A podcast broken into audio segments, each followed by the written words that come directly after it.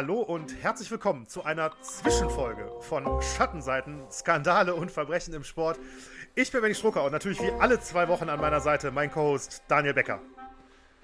Ja, hi Benny und hallo an alle, die uns zuhören. Benny hat schon gesagt, Zwischenfolge, um es mal noch kurz zu erklären und alle die, die uns nicht auf Instagram folgen, was tatsächlich ja gar nicht mehr so viele sind, ähm, die, ähm, ihr, euch erwartet also heute keine ganz normale Folge. Grund dafür ist, dass einfach das Arbeitsleben ist in diesem Sommer, äh, wir hatten das schon vorher geahnt, dass das passieren könnte. In diesem Fall ist es jetzt dann mal passiert, äh, uns da so einen kleinen Strich durch die Rechnung gemacht hat und wir wollen euch jetzt nicht mit irgendwelcher B-Ware da abfrühstücken, sondern euch die gewohnte Qualität liefern und das haben wir einfach bis heute, in diesem Fall ich, das muss ich jetzt ganz klar sagen, ist ja meine Folge, ich in diesem Fall nicht hinbekommen. Deswegen wird das um eine Woche verschoben, aber wir kommen nicht mit leeren Händen, zum Glück. Äh, zum einen wollen wir euch das natürlich hier auf dem Weg mitteilen, zum anderen wollen wir euch nicht ganz ohne so ein bisschen Schattenseiten-Flair auch gehen lassen. Und deswegen haben wir eine Top 3 mitgebracht. Ähm, die euch zumindest so ein bisschen in das, das, das Ende des Wochenendes sozusagen jetzt noch unterhaltsam verbringen lassen soll und den Start in die neue Woche, je nachdem, wann ihr hört. Benny, weil es deine Idee war mit der Top 3 Liste, was machen wir heute? Ja, wir machen heute, äh, es war eigentlich äh, schon mal ein Gedanke für die, für die Bounty Gate-Folge, dann haben wir es erstmal doch, doch kurz verworfen. Ähm, aber wir haben uns überlegt, wir machen mal eine Top 3 der schlimmsten Fouls tatsächlich. Also äh, jetzt theoretisch über alle äh, Sportarten hinweg. Ich sag schon mal direkt davor äh, dazu, bei mir ist es nicht sehr abwechslungsreich, was die Sportarten angeht. Das war einfach nicht anders möglich. Ich habe sehr viel recherchiert und bin immer wieder ähm, aufs gleiche Ergebnis gekommen im Endeffekt. Ähm, aber ich denke, das ist. Ähm, das ist ein Thema, was absolut, äh, absolut zu Schattenseiten auf jeden Fall passt. Und ich muss auch tatsächlich sagen, so, klar, es ist ein Top 3. Wir haben jetzt nicht äh, wir bauen die Fälle oder die einzelnen äh, Fälle jetzt nicht extrem aus oder so, aber ich habe schon das Gefühl, dass da der ein oder andere auch durchaus für eine, für eine Einzelfolge äh, taugen könnte. Und das finde ich eigentlich auch ganz spannend. Das ist auch vielleicht eine Feedback-Möglichkeit für die, ähm, für die Hörerinnen und Hörer natürlich. Und bei der Gelegenheit noch, ich habe es gerade am Anfang eigentlich schon sagen wollen, habe es äh, eben vergessen. Ich wollte zumindest auch nochmal eine kleine Entschuldigung aussprechen, dass die Pausenmusik in der Bounty Gate-Folge äh, ja ein bisschen verrutscht ist. So drücke ich es mal aus. Ähm, ist mir auch schon mitgeteilt oder ist uns auch schon mitgeteilt worden ähm, im Laufe der letzten zwei Wochen. Ja, das war, äh, das war ein Versehen. Beim Schnitt ist da, ja, ist ein kleiner Unfall passiert, so nenne ich es mal. Aber ja, ich hoffe, ihr verzeiht uns das auch.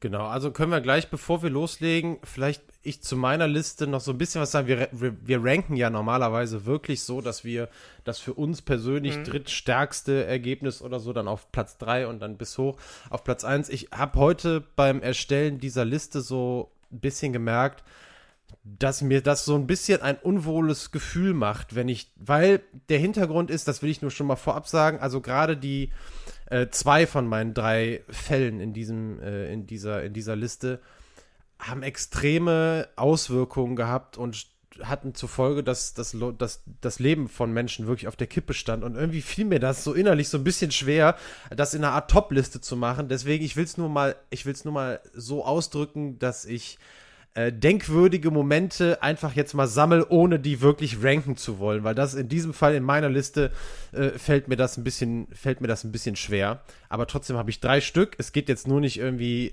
krass krasser am krassesten, sondern einfach nur drei in, in, in mehr oder weniger beliebiger Reihenfolge in meiner Liste. Das wollte ich noch dazu sagen. Dann habe ich ein bisschen besseres Gefühl. Wollen wir loslegen, Benny?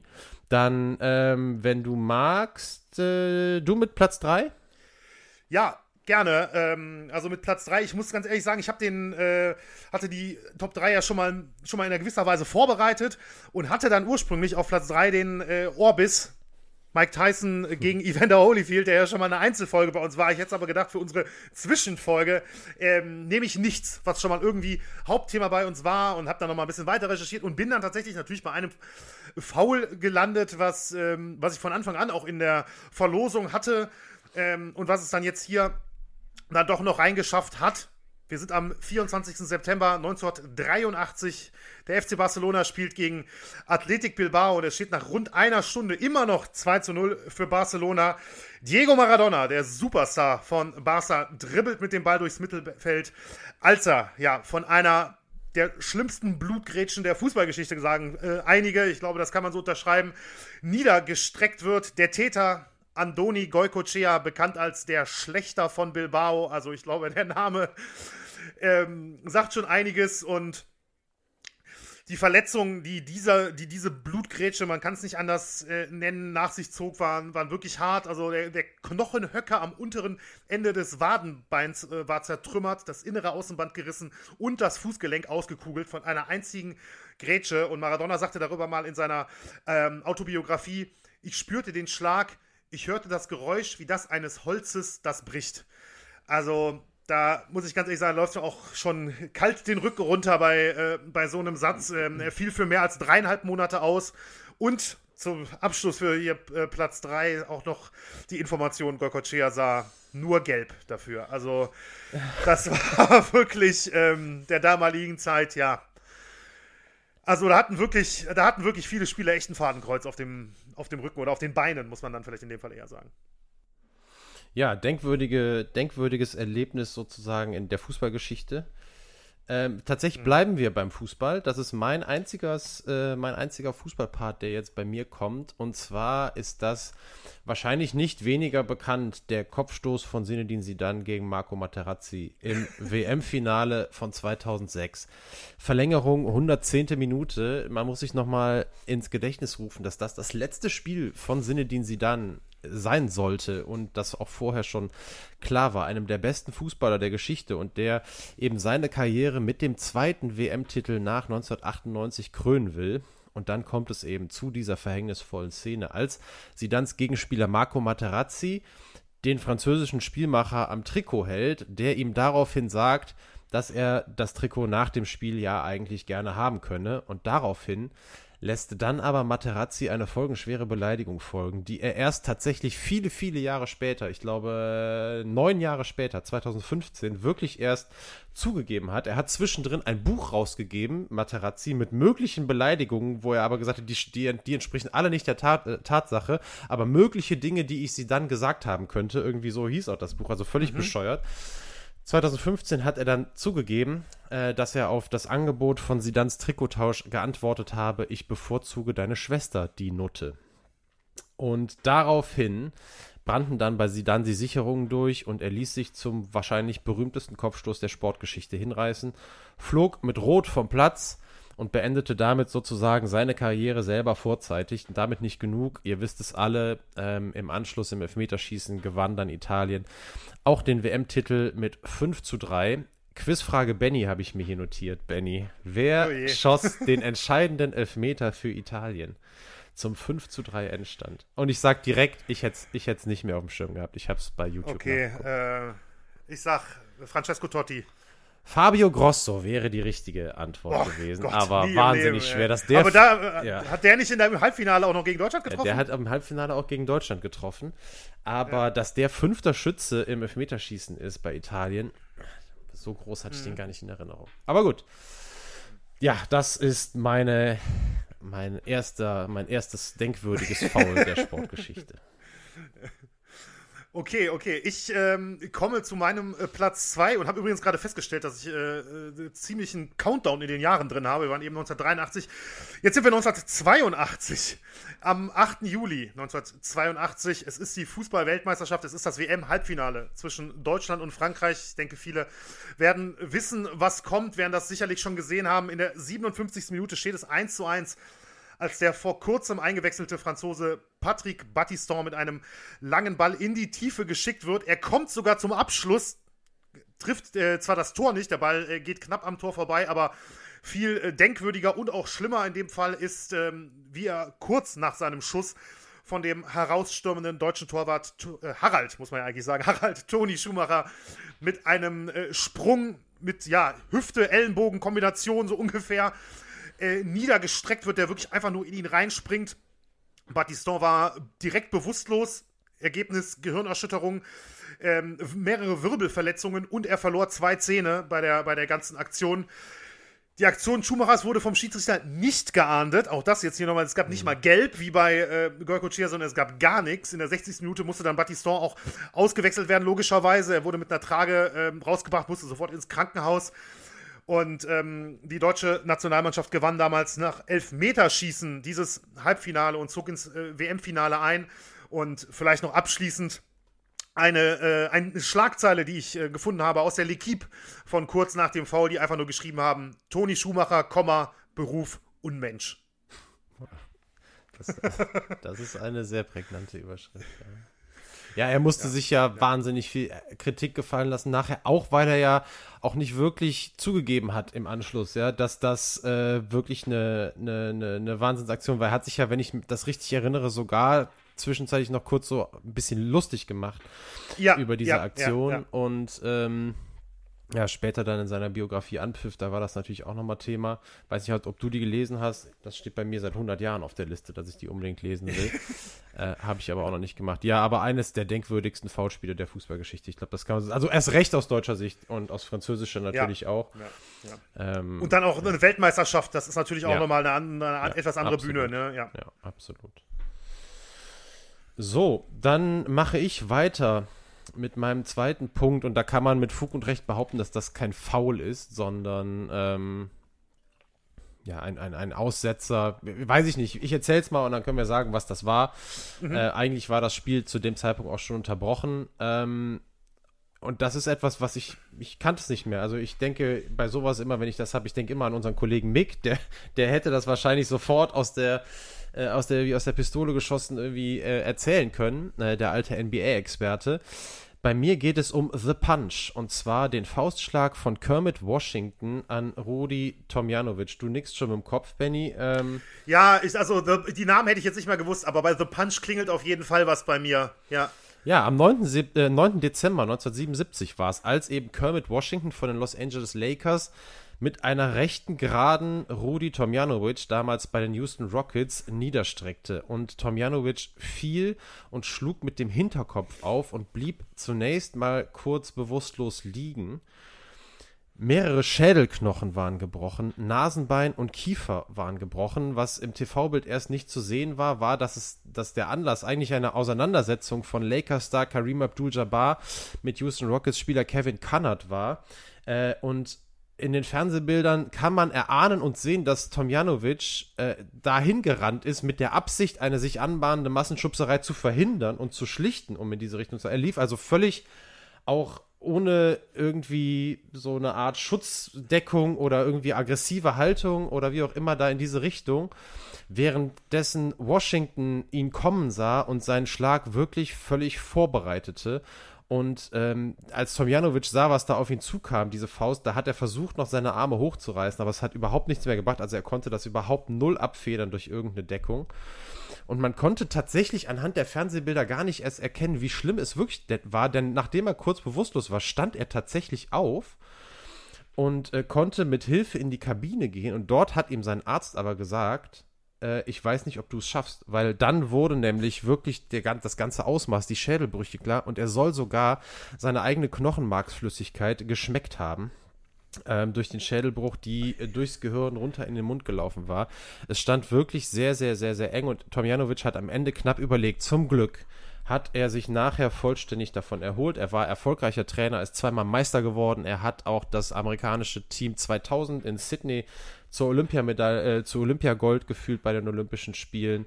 Und ähm, ja, aber trotzdem beide, The Punch ist eine, ist, ist, ist ein absolutes Schlagwort, hat damals die NBA verändert. Es wurde extrem versucht, durch härtere Sanktionen ähm, die Gewalt aus dem Basketball äh, rauszukriegen.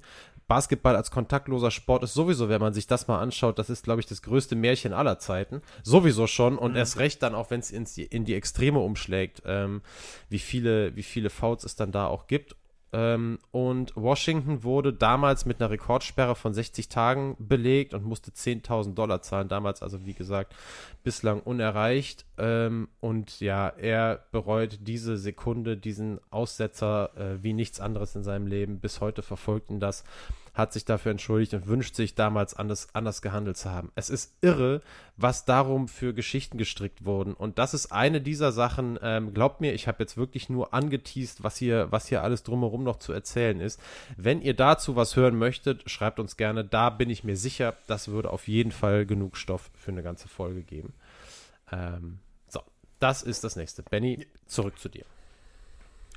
Alles klar, ja, also, also muss ich wirklich sagen, also da ähm, bin ich gar, also ich habe in Erinnerung, wo du das so erzählt hast, äh, dunkel, dass ich das auch schon mal gesehen hätte ähm, und The Punch, alleine dieser Begriff, aber da wäre ich jetzt auf Anhieb gar nicht mehr drauf gekommen, tatsächlich, weil ich mich auch eher auf ähm, Situationen im Spiel äh, konzentriert habe, aber es ist gut, dass du das so gemacht hast, finde ich, denn ähm, ja, das ist absolut ähm, denkwürdig und sollte, sollte nicht fehlen, auf jeden Fall.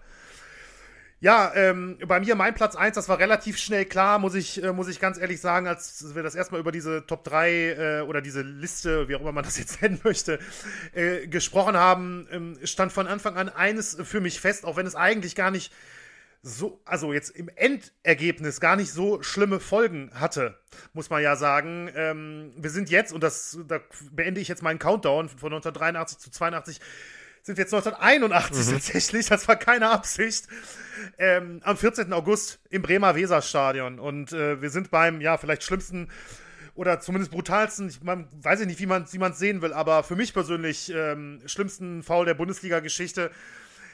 Zu Gast im Bremer Weserstadion ist Arminia Bielefeld und ähm, nach knapp 20 Minuten wird Außenstürmer Ewald Lienen bekommt den Ball, äh, startet zu einem Dribbling und wird von dem Bremer Norbert Siegmann mit einer Grätsche niedergestreckt, die auch nicht Richtung Ball geht, sondern äh, eher Richtung äh, über, über Kniehöhe, sage ich mal. Daniel äh, hält sich schon die Hände vors Gesicht. Das Ergebnis, äh, ein schreiender Lienen, eine 20 bis 25 Zentimeter lange Schnittwunde am Oberschenkel, bei der blanke Knochen und Muskeln zu sehen sind. Ich bin sicher, viele werden das schon mal gesehen haben, das, das Bild entweder als Foto oder als Video, denn es gibt ja auch Bildmaterial von dem, also Videomaterial von diesem Foul. Und ich muss ganz ehrlich sagen, ähm, das ist, also es gibt kein, ich kenne, zumindest bis jetzt kenne ich kein anderes Foul in irgendeiner Form, bei dem mir wirklich so das Grauen kommt. Das ist unfassbar. Das ist also mir läuft es wirklich kalt den Rücken runter. Ich fühle mich, ich habe das ja schon mehrfach gesehen. Ich gucke mir das jetzt nicht an, weil ich es toll finde oder so, aber für die Folge habe ich es nochmal ähm, mir angeguckt. Und es ist einfach nur furchtbar, furchtbar anzusehen. Besonders verrückt ist allerdings, Lean konnte vier Wochen später schon wieder spielen. Also die, ähm, diese Verletzung sah unglaublich schlimm aus, aber war halt einfach grundsätzlich jetzt, hatte keine so schlimmen Folgen. Ne, es war jetzt kein Kreuzbandriss oder Knorpelschaden im Knie oder sowas, ähm, was ihn jetzt vielleicht monatelang außer Gefecht gesetzt hätte. Aber es war einfach so unfassbar grafisch, ne? so drücke ich das jetzt mal aus. Also mhm. dieses, dieses, dieses offene Bein, das ist wirklich ganz, ganz, ganz, ganz schlimm gewesen, fand ich. Ähm, ja, Lien zog ja sogar vor zwei Gerichte dafür, äh, mit, mit dem ganzen Fall ohne Erfolg, hat ja sogar nicht nur Siegmann, nicht nur gegen Siegmann, sondern auch gegen den damaligen Bremer Trainer Otto Rehagel. Ähm, mit dem, ja, Vorwurf, der hätte zu dem Foul quasi aufgerufen. Ähm, aber das lief beides ohne Erfolg. Und auch hier muss ich direkt dazu sagen, Siegmann sah übrigens nur gelb für dieses Foul, obwohl man ja, also auf dem Platz konnte ja jeder sehen, was mhm. los war. Das war ja, das ist ja unfassbar. Dieser Moment übrigens, das fällt mir auch gerade jetzt nochmal so spontan ein, dieser Moment, wo Line dann nochmal aufsteht ne, und dann das nochmal sieht und dann wieder, das ist ja wirklich, also, es ist wirklich eine Horrorshow, meiner Meinung nach. Und ähm, ja, als Mini-Happy End, aber immerhin, 2012 haben sich ja dann beide erstmals wieder getroffen nach diesem Foul und sich versöhnt und äh, verstehen sich wohl, also ich weiß nicht, wie es heute ist, aber zumindest die Jahre danach hat man das mehrfach lesen können, verstehen sich wohl ganz gut. Siegmann war auch öfters wohl auf St. Pauli, als Lien da äh, Trainer war zu Besuch und so. Ähm, also da gab es zumindest wohl ja äh, eine Versöhnung, aber das ist wirklich dieses Foul, boah, also ich werde mir das jetzt auch erstmal nicht wieder angucken. Das, das verfolgt mich ja momentan, wenn ich die mhm. Augen schließe, muss ich ganz ehrlich sagen. Mhm. Ja, das, das ist, ich, ich habe wirklich gerade, klar, ihr alle könnt das nicht sehen, aber ich musste wirklich mich schütteln, weil dieses Bild ich, ich natürlich auch vor Augen habe. Ähm, ja, ganz furchtbar. So, Benny, du hattest drei Fouls aus der Fußballgeschichte, drei absolut historische ja. Fouls sind in die Geschichte eingegangen und keinen einzigen Platzverweis, richtig? Richtig. Zwei gelbe Karten und ein nix. Ja. Das ist, also die 80er, eieiei. Ja, so. Mein, mein letzter Punkt in dieser Liste ähm, ist auch was, was, ähm, ja, also ich finde, das ist ganz furchtbar. Und es ist in diesem Fall, also so, wir sind im Handball. Und zwar ist es das, das Foul, das ist, ja, das wahrscheinlich die berühmteste Foul der Handballgeschichte in diesem Fall, weil es eben auch so schlimme und dramatische Folgen hatte. Das Foul an Joachim Jo Deckab, dem damals besten Handballspieler der Welt, am 30. März 1979 im Dress des VfL Gummersbach ähm, unterwegs und zwar in einem Europapokalspiel im ungarischen Tatabanya. Da wird Deckarm, der schon damals Legende beim VfL und eben als bester Handballspieler der Welt geltend, der wird beim Tempo-Gegenstoß unglücklich, das muss man in diesem Fall wirklich sagen, da war jetzt keine so böse Absicht dahinter, unglücklich von Gegenspieler Lajos Panovic gefault. Und Deckarm und beim Tempo-Gegenstoß, also das war, es ist wie bei dem, bei dem, bei dem Faustschlag ähm, äh, bei dem Basketballspiel gewesen, das war das Tempo nach vorne und das eben nochmal so viel Speed dann eben mit sich bringt. Frontalunfall. Frontalunfall, quasi, so kann man das nennen. Und das Schlimme, das Schlimme passierte aber eben nicht bei dem Unfall selber, sondern beim Rückschlag auf den Boden. Damals, wir kennen das zum Glück nicht mehr, Benny, aus unserem, also ich zumindest nicht, du wahrscheinlich ja auch nicht, aber aus den Sporthallen, die Böden sind nicht mehr so, wie sie damals waren. Und zwar waren das damals Betonböden, die mit einer dünnen PVC-Schicht nur überzogen waren. Und das ist das, was Joachim Deckarm schließlich zum Verhängnis wurde, denn er knallte ungebremst mit dem Hinterkopf auf diesen Betonboden, der eben nur mit dieser dünnen Schicht überzogen war und erlitt einen doppelten Schädelbasisbruch, einen Hirnhautriss und Quetschungen sowie ein schweres Schädelhirntrauma.